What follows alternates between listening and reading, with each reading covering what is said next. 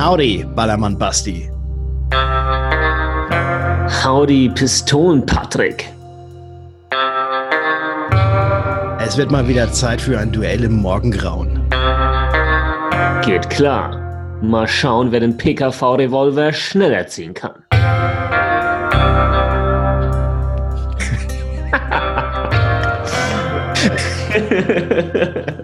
Den PKV-Revolver.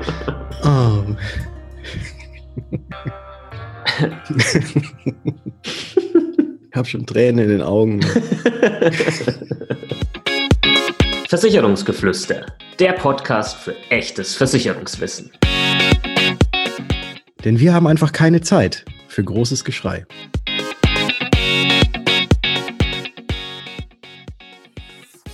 Hallo und herzlich willkommen zu einer neuen Ausgabe des Versicherungsgeflüster Podcasts. Mein Name ist Bastian von Versicherung mit Kopf und heute auch mit am Start der Patrick von Was ist Versicherung beziehungsweise in Insiderkreisen auch Pistolen Patrick genannt. Servus Patrick. Hallo Ballermann Basti. Liebe Zuhörer, ich grüße euch.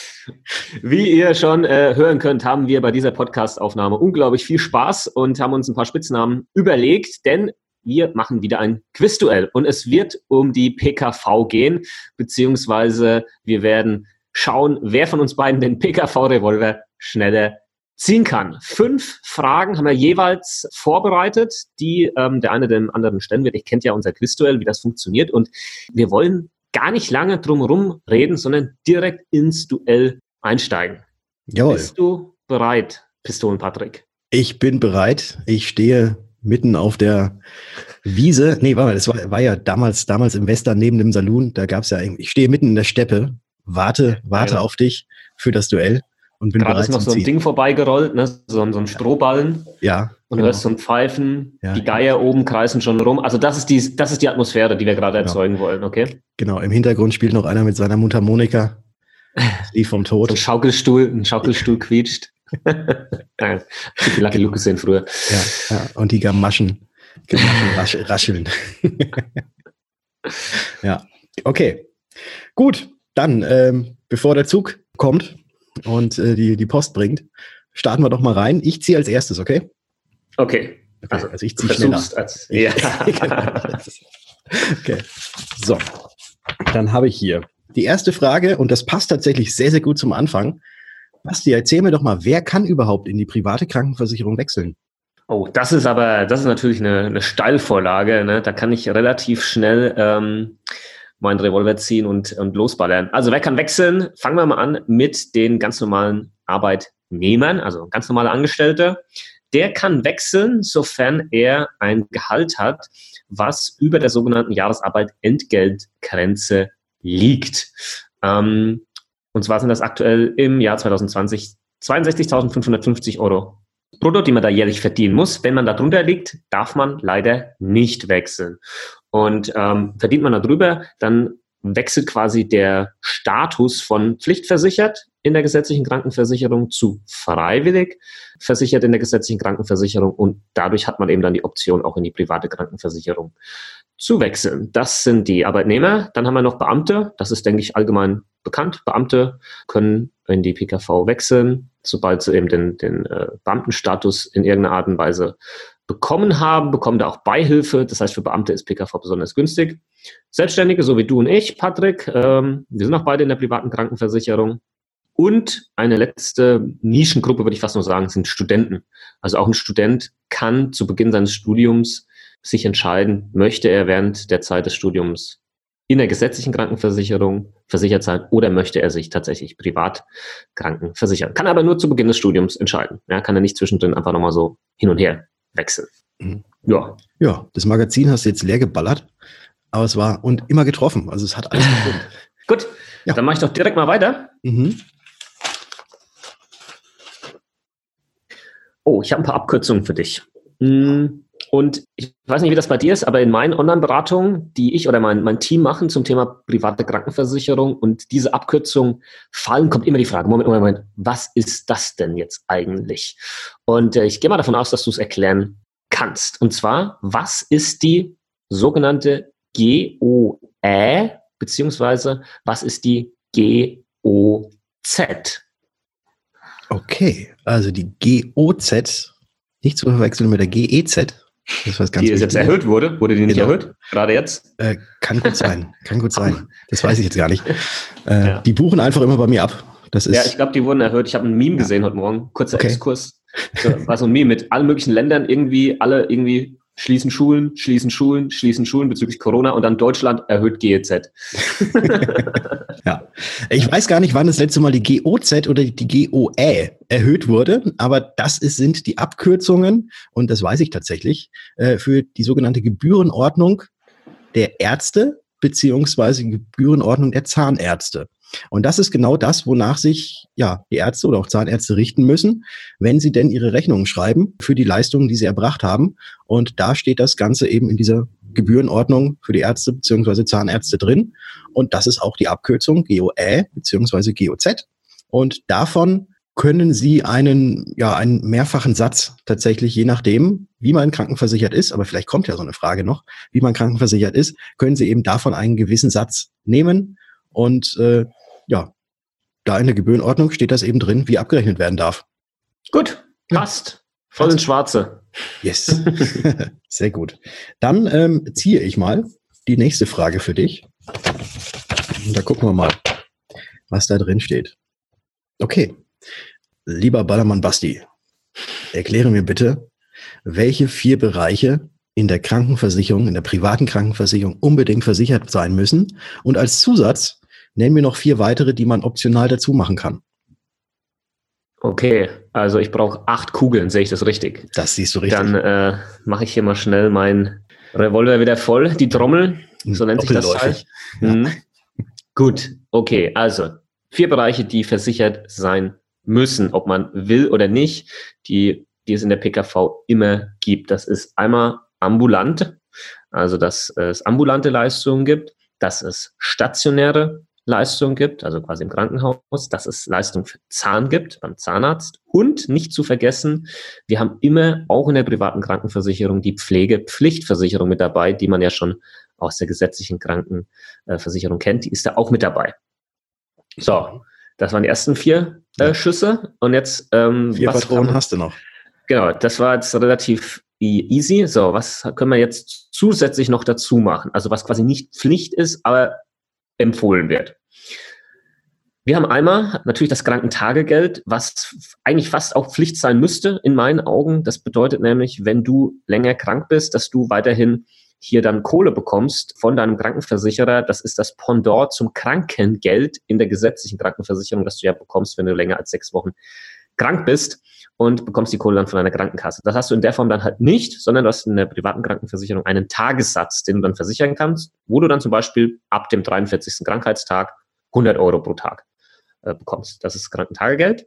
Ähm, ähnlich verhält es sich mit dann Kur oder auch Kurtagegeld oftmals genannt, also oder ein Kurtarif, den man noch mit rein nennt, wie man das jetzt bezeichnen möchte, ist egal, aber Leistung für Kur kann man noch mit reinmachen. Ähm, Krankenhaustagegeld kann man auch mit reinmachen. Da kann man sich jetzt drüber streiten, wie weit das jetzt Sinn macht oder nicht. Also sprich, dass du pro Tag, wo du im Krankenhaus stationär wirklich bist, noch einen versicherten äh, Tagessatz bekommst an Geld. Und ähm, letzter Schuss? Äh, letzter Schutz dürfte dann sein, die ähm, eine weitere zusätzliche Pflegeversicherung, also eine On-Top-Pflegeversicherung, eine private, zusätzlich zur Pflegepflichtversicherung, die wir schon haben, weil wir eigentlich alle wissen, die Pflegepflichtversicherung, die Leistung, die du daraus bekommst, erreichen hinten und vorne nicht, um das zu bezahlen, was eine ambulante oder auch eine stationäre Pflege äh, kostet. Ja, das heißt, das wäre dann auch noch so ein sinnvoller Zusatztarif. Okay. War das äh, okay, gut. Ja, genau. Du hast sämtliche Dosen runtergeschossen. ich war ja mal Sportschütze, ja, tatsächlich. Ach, tatsächlich? Jahrelang, richtig okay. gut sogar. Zweimal, zweimal bei bayerischen Meisterschaften dabei. Ui, ui. weiß eigentlich, weiß fast keiner. Nee, nee, also dann so mit, äh, also jetzt mit Luftgewehr oder? Genau, Luftgewehr auf 10 Meter. Mhm. Ich war echt gut, ja. Mhm. Also von 400 möglichen Punkten, das sind 40 Schuss, war ich, äh, ich was war mein Bestes, glaube ich, mal gewesen, war so 392 oder irgendwie sowas. Also das heißt fast eben nur Zehner, also ins, in die Mitte und dann halt mal irgendwie siebenmal halt nur neun oder so. Also wow. muss mal gucken, was so mein bestes Ergebnis mal war. Aber ja. Gab es dann, gab's dann da auch so eine, so eine Tafel, die dann hinten aufgestellt wurde? Weil ich kenne das immer, wenn man mal Bowling spielen ist, dann stehen da hinten immer so diese Tafeln von denen, die irgendwie äh, sämtliche sämtliche Strikes immer gemacht haben. Gab es auch so eine ähm, bei euch? Das sind, äh, es gibt dann immer diese ähm, Schützenkönige, ja. Und mhm. beim Schützenkönig, entweder bist, kannst du Schützenkönig werden oder du kannst zum Beispiel auch, das nennt sich dann immer die Scheibe gewinnen. Also quasi, da wird dann eine Scheibe aufgehängt mit deinem Namen, mit Datum und äh, was weiß ich. Und da hängt tatsächlich eine von mir im Schützenhaus in Heigenbrücken aus dem Jahr, keine Ahnung, wo ich das gewonnen habe, weil ich da den besten Zehner, also wirklich den besten Zehner, der dann 10, irgendwas äh, halt ist. Ähm, und mhm. den hatte ich vor etlichen Jahren mal gehabt, ja. Oh. Ja, herzlichen Glückwunsch. Okay, wieder zurück zum Thema. Ja. Danke.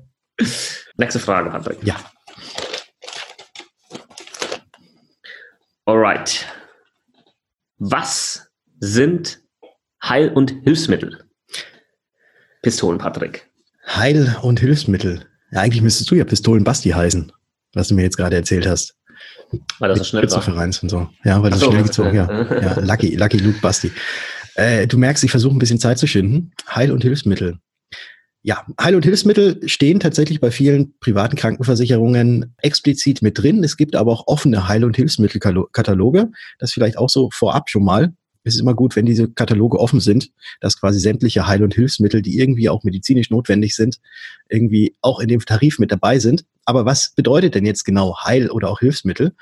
Und zwar könnte man eigentlich sagen, ja, dass Heilmittel irgendwelche Behandlungsverfahren sind, die jetzt nicht ein Arzt durchführt. Also zum Beispiel ist es äh, so eine Krankengymnastik oder eine Massage, äh, die, äh, die verschrieben wird. Das ist dann quasi so, das zählt zu den Heilmitteln dazu. Und Hilfsmittel, auch wie der Name schon sagt, die helfen quasi, dass man wieder gesund wird oder dass man sich tatsächlich irgendwie bewegen kann. Und ich habe mir das dann immer so gemerkt, dass so ein Hilfsmittel zum Beispiel so eine Krücke oder so ein Gehstock äh, zum Beispiel ist oder aber auch äh, irgendwelche Hörhilfen oder äh, Brillen zum Beispiel sind auch äh, Hilfsmittel, die man bekommt, damit quasi irgendwas ausgeglichen wird, weswegen man krank ist. Ja, War passt. Ja. Richtig? Genau, also das mit dem Hilfsmittel äh, nehme ich mir auch immer, ich nehme immer zu, direkt die Krücke zum mhm. Beispiel. Ja. ja.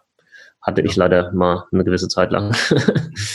ja, und Heilmittel kann man sich immer so merken, das ist dann so heilend, ja, was dann da genau. Behandlungen oder sonstiges. Genau, so Krankengymnastik ist halt so das Übliche, so was ja, also genau. Heilmittel.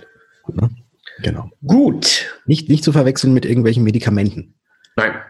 Medikamente sind nämlich ärztlich und deswegen ist, zählt das extra nochmal rein.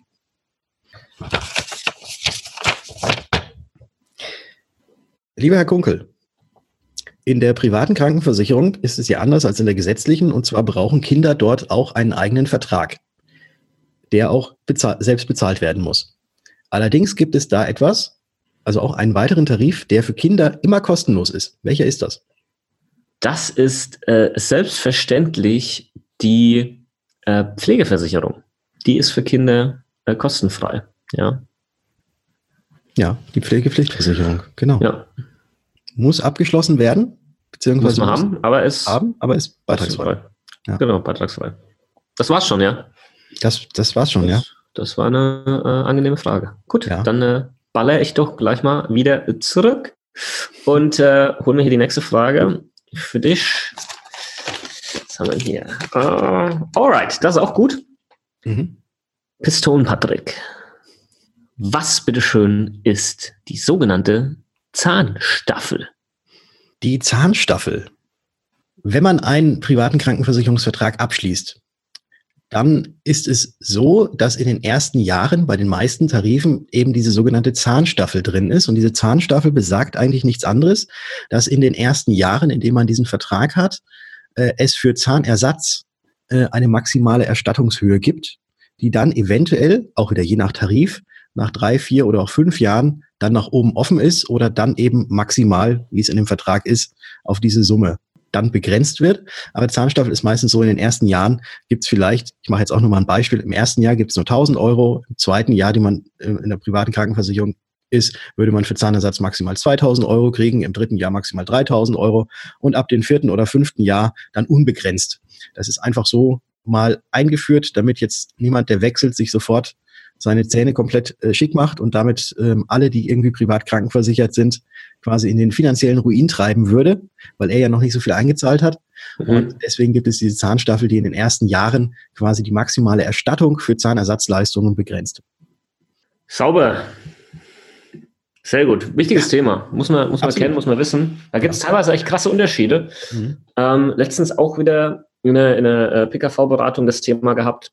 Ähm, einer Versich ein Versicherer eine Zahnstaffel, wo es dann ab dem vierten Jahr quasi kein Limit mehr gab. Mhm. Beim anderen war es halt erst nach dem zehnten Jahr. Mhm. Und das pff, nach zehn Jahren dann erst ist schon schwierig, das abzusehen. Ne? Lange Zeit, ja. Muss ja. man immer mal bewerten, vor allem auch, glaube ich, auch teilweise, wie alt derjenige dann ist. Mhm.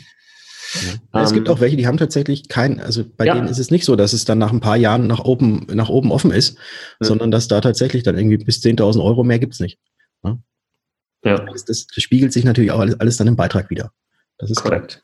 Ja. Korrekt. Aber Zähne sind halt doch irgendwie wichtig. Absolut, ja. Und habe ich auch mal, auch Thema jetzt unabhängig von der PKV, eine private Zahnzusatzversicherung für alle gesetzlich Krankenversicherten. In vielen Fällen absolut sinnvoll, ja. Ja, nicht nur, dass jetzt hier irgendwie Geld, äh, das man sparen kann, sondern äh, das Thema Zähne und auch das äh, Thema Selbstbewusstsein, das man hat oder vielleicht nicht mehr hat, wenn man keine schönen Zähne mehr hat. Ja, mhm. äh, das darf man nicht, das darf man echt nicht unterschätzen. Ja, mhm. und ich glaube, Leute, die ohne oder die mit mit Löchern in den Zähnen oder mit fehlenden Zähnen rumrennen heutzutage, die machen das, glaube ich, nicht freiwillig. Nee, glaube ich auch nicht. Okay. Aber wir sind ja hier im Wilden Westen. Wir haben ja alle extrem schlechte Zähne, wenn sie es mal gewusst hätten. Okay. Meine nächste Frage lautet, was bedeutet, wenn man eine private Krankenversicherung hat und eventuell in seinem Tarif das sogenannte Primärarztprinzip dabei hat? Das Primärarztprinzip, das könnte man in meinen Augen einfach auch mal ein bisschen anders äh, beschreiben. Man hätte ein anderes Wort wählen können, damit das ein bisschen klarer ist, was damit gemeint ist. Ja. Aber gut, ich erkläre es mal, so wie ich es äh, auch immer den Kunden erkläre oder auch in, in meinen Videos. Primärarzt darf man sich so vorstellen, dass wenn du irgendeine Geschichte hast, du hast Rücken jetzt vielleicht, ja, dass du erstmal zu deinem sogenannten Primärarzt gehst, also quasi deine allererste ärztliche Anlaufstelle, in der Regel vielleicht der Hausarzt, und sagst zu dem, hey Kollege, pass auf, ich glaube, ich habe Rücken. Und dann sagt er, ah, okay, ja, du hast Rücken, hier Überweisung zum Rückenfacharzt. Und dann gehst du vom Hausarzt dann zum Rückenfacharzt. Ja. Die heißen Orthopäden übrigens. Die heißen Rückenfachärzte. und dieses Primärarztprinzip bestimmt quasi diese Abfolge. Ähm, erst Hausarzt, dann Orthopäde. Ja, und nicht direkt Orthopäde. Weil, wenn du das dann machen würdest, dann könnte es zum Beispiel sein, je nach Tarif, dass dann vielleicht nicht voll geleistet wird, weil du ein Primärarztprinzip hast und halt erst über den Hausarzt gehen solltest. Was hat das für einen Hintergrund? In vielen Fällen würde ich jetzt mal ähm, das so beschreiben, werden doppelte Kosten oder doppeltes Abrechnen verhindert, weil ähm, man geht halt erst zum einen Arzt und dann sagt er, du pass auf, ich würde dich jetzt dahin schicken und ähm, das ist eine höhere Wahrscheinlichkeit, dass du dann wahrscheinlich auch beim richtigen Arzt, Facharzt danach landest, als wenn du sagst, oh ja, ich glaube, ich habe das und das, jetzt gehe ich mal dahin, gehe ich erstmal zum Chiropraktiker, ah, dann sagt er, nee, doch Orthopäde, dann gehst du zum Orthopäden. Und dann werden da zig Sachen abgerechnet, die man sich vielleicht am Ende des Tages hätte sparen können. Plus, man hat eigentlich dann auch immer so eine zentrale Stelle, wo alles zusammenläuft an Behandlungsberichten oder sonstiges. Das heißt, wenn du immer vom Hausarzt dann aus äh, entsendet wirst zu anderen Fachärzten, kriegt er ja immer sein, sein Hausarztbericht und alles und du hast das alles zentral so an einer Stelle. Also ich finde dieses Primärarztprinzip nicht verkehrt. Wenn man das aber nicht möchte, weil man sagt, hey, ich bin halt in der privaten Krankenversicherung genau deshalb, damit ich direkt zum Facharzt gehen kann, dann ähm, sollte man halt darauf verzichten. Ja, aber so mhm. funktioniert das. Okay, sehr gut erklärt. Dankeschön. Bitteschön. Äh, aber auch noch ganz kurz ein zusätzlicher Hinweis, auch wenn man dieses Primärarztprinzip gewählt hat, äh, wahrscheinlich meistens dann aus Kostengründen oder auch aus, äh, ja, meistens werden es wahrscheinlich Kostengründe sein, kann man trotzdem oder zählt, ist es trotzdem so, wenn man, wenn jetzt irgendwas akut ist und man dann im Krankenhaus eingeliefert ist, äh, dass dann trotzdem auch das dann voll erstattet wird, weil nämlich auch so Notärzte auch als Primärärzte zählen. Das nur nochmal am ja. Rande erwähnt. Gut. Genau. So, dann. Ich bin dran. Darfst du ziehen. So. Partner. Partner. Piston Patrick. Yes. Was sind sogenannte Alterungsrückstellungen und warum zum Geier heißen die Alterungsrückstellung und nicht Altersrückstellung. Warum sie Alterungsrückstellungen heißen und nicht Altersrückstellungen, kann ich dir nicht sagen. Ich weiß nur, dass Alterungsrückstellungen tatsächlich der richtige Begriff sind. Aber völlig wurscht, man weiß mit beiden Begriffen, äh, was, was eigentlich gemeint ist. Und zwar bedeutet das, die Tarife für die private Krankenversicherung sind ja eigentlich so kalkuliert, dass sie über die komplette Laufzeit möglichst konstant bleiben. Und dann muss man einfach mal ja, herangehen und gucken, in welchen Jahren werden denn wahrscheinlich äh, mehr Kosten bei, bei Ärzten anfallen und in welchen Jahren eben nicht. Und da ist es so, dass je älter man wird, desto häufiger wird man statistisch gesehen natürlich auch zum Arzt gehen. Und äh, je jünger man ist, desto weniger geht man in der Regel zum Arzt. Da dieser Tarif ja allerdings über die komplette Laufzeit eben, wie gesagt, eigentlich konstant mit einem Beitrag durchlaufen solle, sagt der Versicherer, alles klar, wir kalkulieren jetzt einfach so, ähm, was wird denn über die komplette Laufzeit in etwa an ärztlichen, äh, ja, oder was, was, was kostet uns ein Kunde ähm, so über die komplette Laufzeit? Und das wird dann einfach durch die komplette Laufzeit geteilt. Und das heißt, dass man quasi, dass diese Alterungsrückstellungen äh, eben das sind, dass man in jüngeren Jahren eigentlich schon ein bisschen mehr bezahlt, als man tatsächlich aufwenden wird aber dann eben schon mal quasi einen Puffer sich anbaut oder aufbaut, der dann für später, wenn man tatsächlich mehr Aufwendungen für die Ärzte hat, wieder hergenommen werden kann. Und dadurch bleibt der Beitrag über die komplette Laufzeit eben oder sollte eigentlich theoretisch über die komplette Laufzeit einigermaßen konstant bleiben. Und das sind dann die sogenannten Alterungsrückstellungen, die gebildet werden. Gut, ja. Ähm, vielleicht noch als Anführung, also er wird wahrscheinlich halt nicht konstant bleiben, der nee. Beitrag. Ich habe es ja auch extra so ein bisschen schwammig formuliert. Genau, ja, wegen medizinischer Inflation alleine. Aber Alterungsrückstellung perfekt, aber in vielen Fällen wirklich werden sie Teil Altersrückstellung äh, genannt, was für mhm. uns äh, Paragraphenreiter ähm, einfach äh, falsch ist. Ja. ja. und da übrigens, richtig, und da übrigens jetzt noch mal ganz, ganz kurz auch noch mal ein kurzer Exkurs, weil du ja auch vorhin schon was gesagt hattest zu der zu einer Zusatzversicherung, wenn man gesetzlich krankenversichert ist, zum, zu den Zähnen. Auch diese Alterungsrückstellungen können tatsächlich auch bei solchen Zusatzversicherungen für gesetzlich Krankenversicherte ebenfalls mit drin sein. Aber es gibt auch mittlerweile ganz viele Tarife, die eben diese Alterungsrückstellung nicht drin haben. Und da ist es eben auch wichtig, wenn man so einen Tarif abschließt, der keine Alterungsrückstellung hat, also sprich, dass der Beitrag eigentlich über die komplette Laufzeit äh, konstant bleiben soll, dass es da so ist, wenn keine Alterungsrückstellungen drin sind, dass man da auch ganz genau aufpassen muss, wenn man das Ganze abschließt. Gibt es denn solche Beitragssprünge? Und die ja. finden dann meist, meistens so in fünf Jahresabschnitten finden die statt, dass man jetzt denkt, oh cool, für 19 Euro meine Zahnzusatzversicherung, super geil. Und dann in fünf Jahren darf man auf einmal 29 Euro dafür zahlen und weitere zehn Jahre später auf einmal 39 Euro dafür. Das ist natürlich im Vorfeld ganz wichtig zu wissen, wenn man sowas abschließt und vermeintlich denkt, dass man jetzt erstmal ein Schnippchen, ein Schnäppchen schlägt. Genau reingucken. Sehr schön. Wir haben noch jeweils eine Frage. Ja. Ist das richtig? Das ist richtig. Dann fange ich wieder mal an. So, wir hatten es gerade mit den Alterungsrückstellungen. Jetzt sag mir doch mal bitte, was ist eine Beitragsrückerstattung? Beitragsrückerstattung ist was ganz Feines. Und wie der Name eigentlich schon sagt, gibt es Beiträge zurück. Private Krankenversicherungsbeiträge gibt es zurück, aber natürlich nur unter bestimmten Voraussetzungen. Sprich, wenn du ein Jahr lang mindestens leistungsfrei warst. Was heißt das? Das heißt, dass du halt ein Jahr lang keine Rechnung bei deiner privaten Krankenversicherung eingereicht hast. Und dann, je nach Tarif, kann es dann eine Beitragsrückerstattung oder eben auch eine erfolgsabhängige Beitragsrückerstattung geben. Das kann zum Beispiel ein Monatsbeitrag sein, das können zwei Monatsbeiträge sein, das können 1,5 Monatsbeiträge sein. Und die bekommst du dann von deinem privaten Krankenversicherer zurück. Ich kriege zum Beispiel jetzt, ich glaube, äh, zwei Monatsbeiträge zurück für das vergangene Jahr, weil ich keine Rechnung eingereicht habe. Aber Achtung, jetzt ganz wichtig, das heißt nicht, dass ich nicht beim Arzt gewesen sein muss. Ich darf zum Arzt gehen und der darf auch abrechnen. Nur reiche ich diese Rechnung, die ich bekommen habe, nicht bei der privaten Krankenversicherung ein. Denn, und das ist einfach das Interessante jetzt bei der Beitragsrückerstattung, sollte diese Beitragsrückerstattung höher sein als das, was ich an Rechnungen für dieses Jahr habe, zum Einreichen, dann macht das natürlich nach Adam Riese mehr Sinn, die Beitragsrückerstattung zu kassieren, anstatt die Rückerstattung für die Rechnung, die ich bekommen habe. Ja? Also, mhm. Leute, ganz wichtig, immer mal ein bisschen durchkalkulieren, was hier Sinn macht. Ich sammle meine Rechnungen immer über das Jahr hinweg. Also wenn das, wenn das halt Rechnungen sind, die im äh, kleineren äh, 100-Euro-Bereich oder sowas liegen. Wenn das irgendwo halt schon mehrere tausend Euro sind, okay, dann weiß ich, dass meine Beitrittsüberstattung wird da definitiv nicht drüber liegen, dann reicht die ein. Aber ansonsten sammle ich die und gucke dann am Jahresende, wie sieht es eigentlich genau aus, reiche ich es ein oder nicht. Ja. Ja. Sehr gut. Kurz BRE vielleicht noch, ja. Mhm. BRE, wenn man irgendwo BRE, BRE liest, dann ist das die Beitragsrückerstattung bei PKVs. Alright, Patrick, letzte Frage für dieses Duell. So, Jetzt haue ich nochmal einen rüber. Mhm. Und zwar, wie ist das eigentlich? Übernimmt auch in der privaten Krankenversicherung der Arbeitgeber die Krankenversicherungsbeiträge? Ja. Fertig.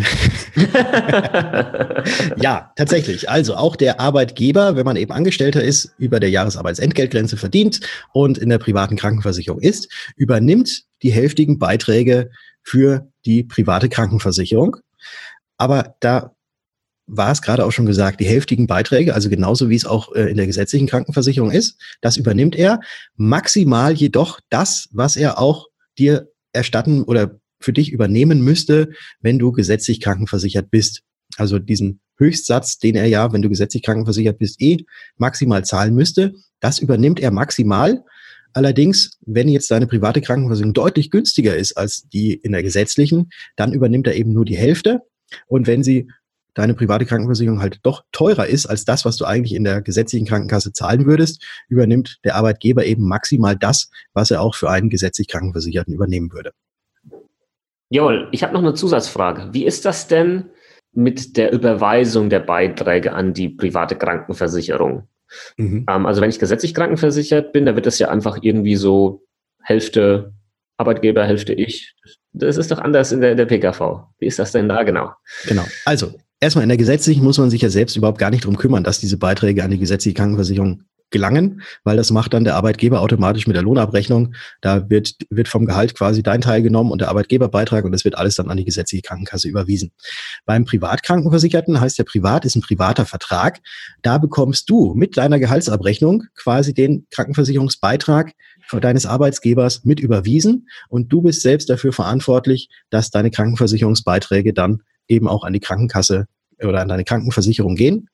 Ja, das wird ja eben meistens abgebucht, aber du erhältst quasi mit deinem Lohn, bekommst du den Krankenversicherungsbeitrag, den der Arbeitgeber zahlt, mit überwiesen und dann bucht die private Krankenversicherung bei dir von deinem Konto ab. Genau, das ist, denke ich, mal ein wichtiges Thema, ähm, dass man weiß, dass einfach der Ablauf ein anderer ist. Also zahlt es nicht mehr dann plötzlich, sondern es wird dann einfach von dir alles abgebucht und du bekommst den Arbeitgeberzuschuss mit deinem Gehalt mit überwiesen. Genau. Gut, okay. Ja. Wir sind zu Ende oder wir sind am Ende mit unserem Duell. Ähm, ich gucke gerade mal. Ich, ich fühle mich gerade so, als hätte ich jetzt nicht so viele Schusswunden. Ähm, nee, ich auch nicht. Ich bei, dir, bei, dir, auch nicht. Wir haben äh, das noch nicht mal noch nicht mal angestriffen. Ein Duell mit zwei Überlebenden. Ähm. Kommt ja auch selten vor. Ähm, aber es ist auch gut, weil sonst äh, gäbe es in Zukunft keine weiteren Duelle mehr. Von daher, liebe Zuhörer, ich hoffe, euch hat äh, dieses äh, amüsante Western-PKV-Duell gefallen und ihr habt einiges an Wissen rausziehen können, was die private Krankenversicherung angeht.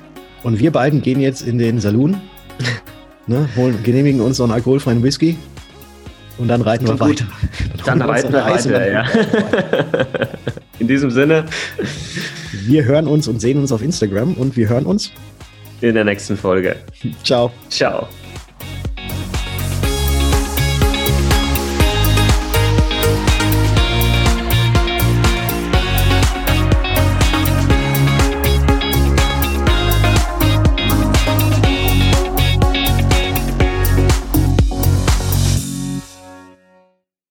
Jetzt ist vorbei.